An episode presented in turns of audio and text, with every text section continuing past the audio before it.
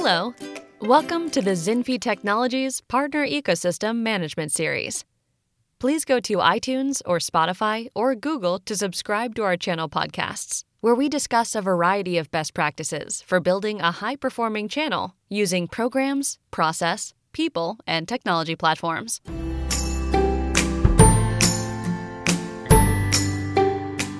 Over the past decade or so, organizations that rely on channel infrastructure to reach their end buyers have been making significant investments in unified channel management activities.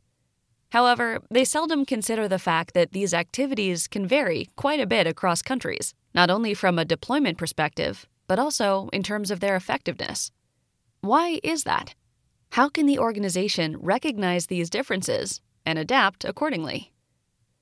Before we answer those questions, let's quickly review the areas in which channel management activities tend to be similar, regardless of country or region.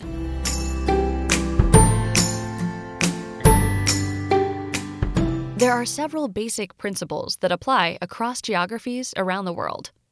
When a company sells through a channel network, they will generally sell through either a one, two, or three tier system. While multi level distribution exceeding three tiers exists, it tends to be more for business to consumer products than for business to business products and services.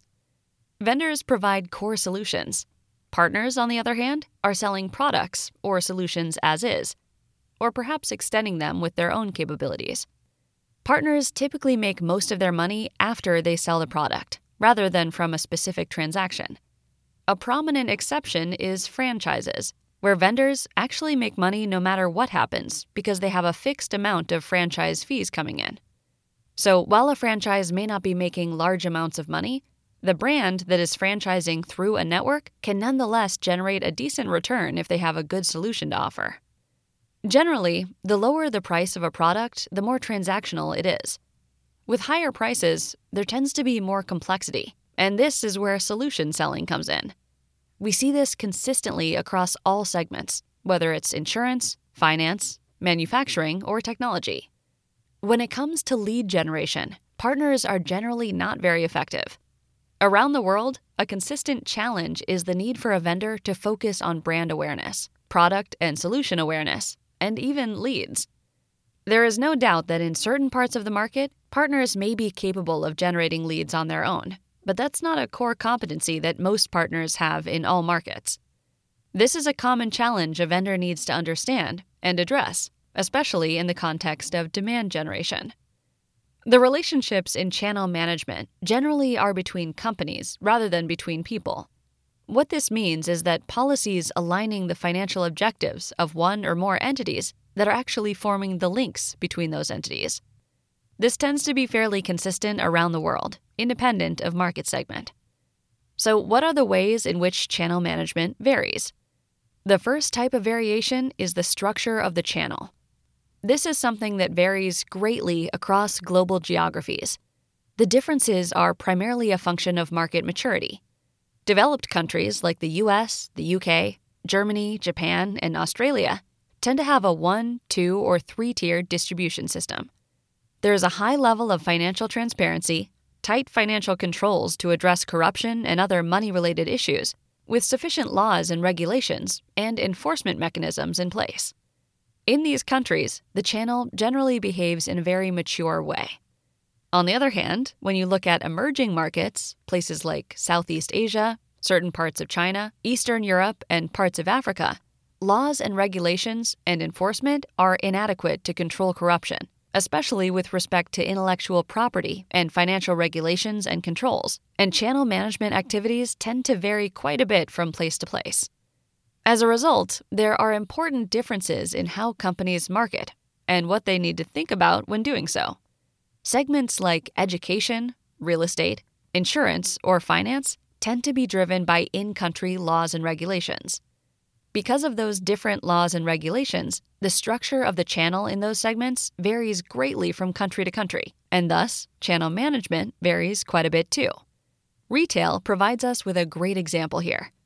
In most advanced countries, retail is organized consistently across those geographies. However, when you compare the US to developed countries in Europe, you notice that the European countries, While they have some large outlets, chains, and malls, they also tend to have more small companies, retail outlets, and even mom and pop shops that provide products and services to both businesses and consumers than the larger markets in the US and Canada.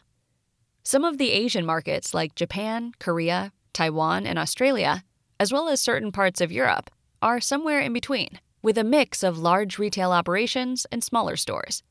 So the maturity of the market impacts the channel structure, who the buyers are, and therefore the approach to channel management. A second factor that varies greatly from market to market has to do with specific solutions. Certain solutions that are common in large markets are simply not relevant in emerging markets. In the consumer space, a classic example of that is a product like the iPhone. The iPhone has been successful in most developed countries, but it really hasn't made much of a dent in the market in certain parts of Africa, India, and other parts of Southeast Asia simply because of its price. In those places, alternative solutions have opened up a whole different market. So, retail distribution of the iPhone is very different in those markets compared to the more mature markets. A similar dynamic is at work with products such as medical devices. In large markets like the US, Germany, France, Italy, the UK, and Canada, countries where lots of regulations are involved and national healthcare services involved, medical devices are sold through the channel in a fundamentally different way than in emerging markets. So, depending on the solution type and the maturity of the market, channel management can vary a great deal. A third factor in the variability in channel management is culture. I've already addressed that to some extent in my discussions of channel structure and market maturity. The legal structure of a company defines the culture of doing business, and vice versa.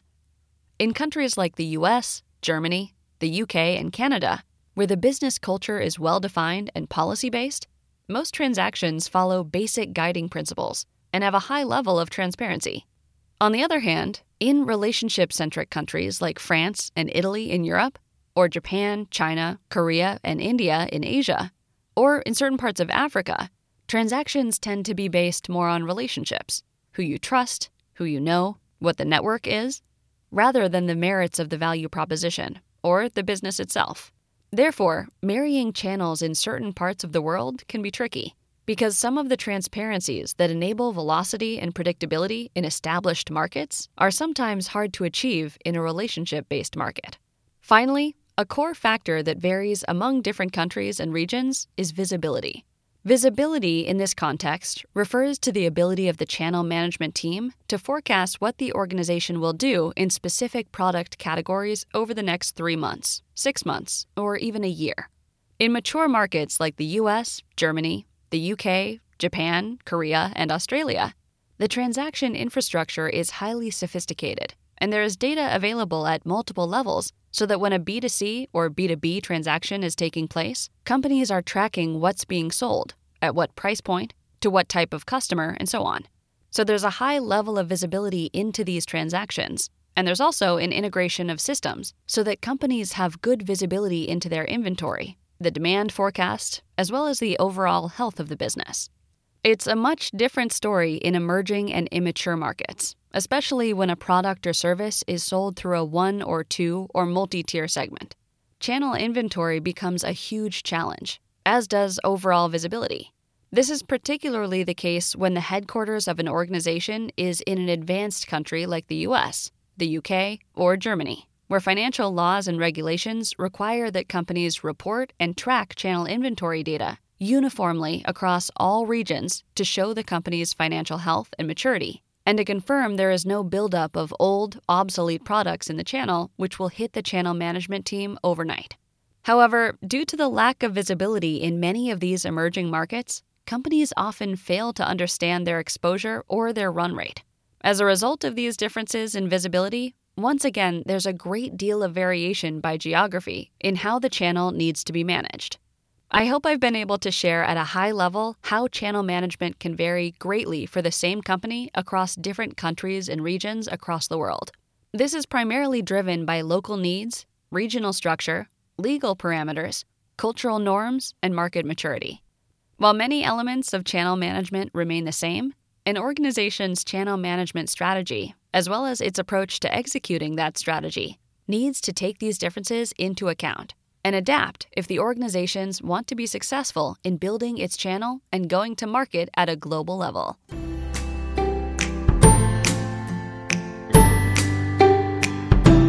Thank you for tuning in to Zinfi Technologies Partner Ecosystem Management podcast series. Please go to iTunes or Spotify or Google to subscribe to our channel podcast, where we discuss a variety of best practices for building a high performing partner ecosystem using programs, process, people, and technology platforms. Hope to connect with you soon and have a great day.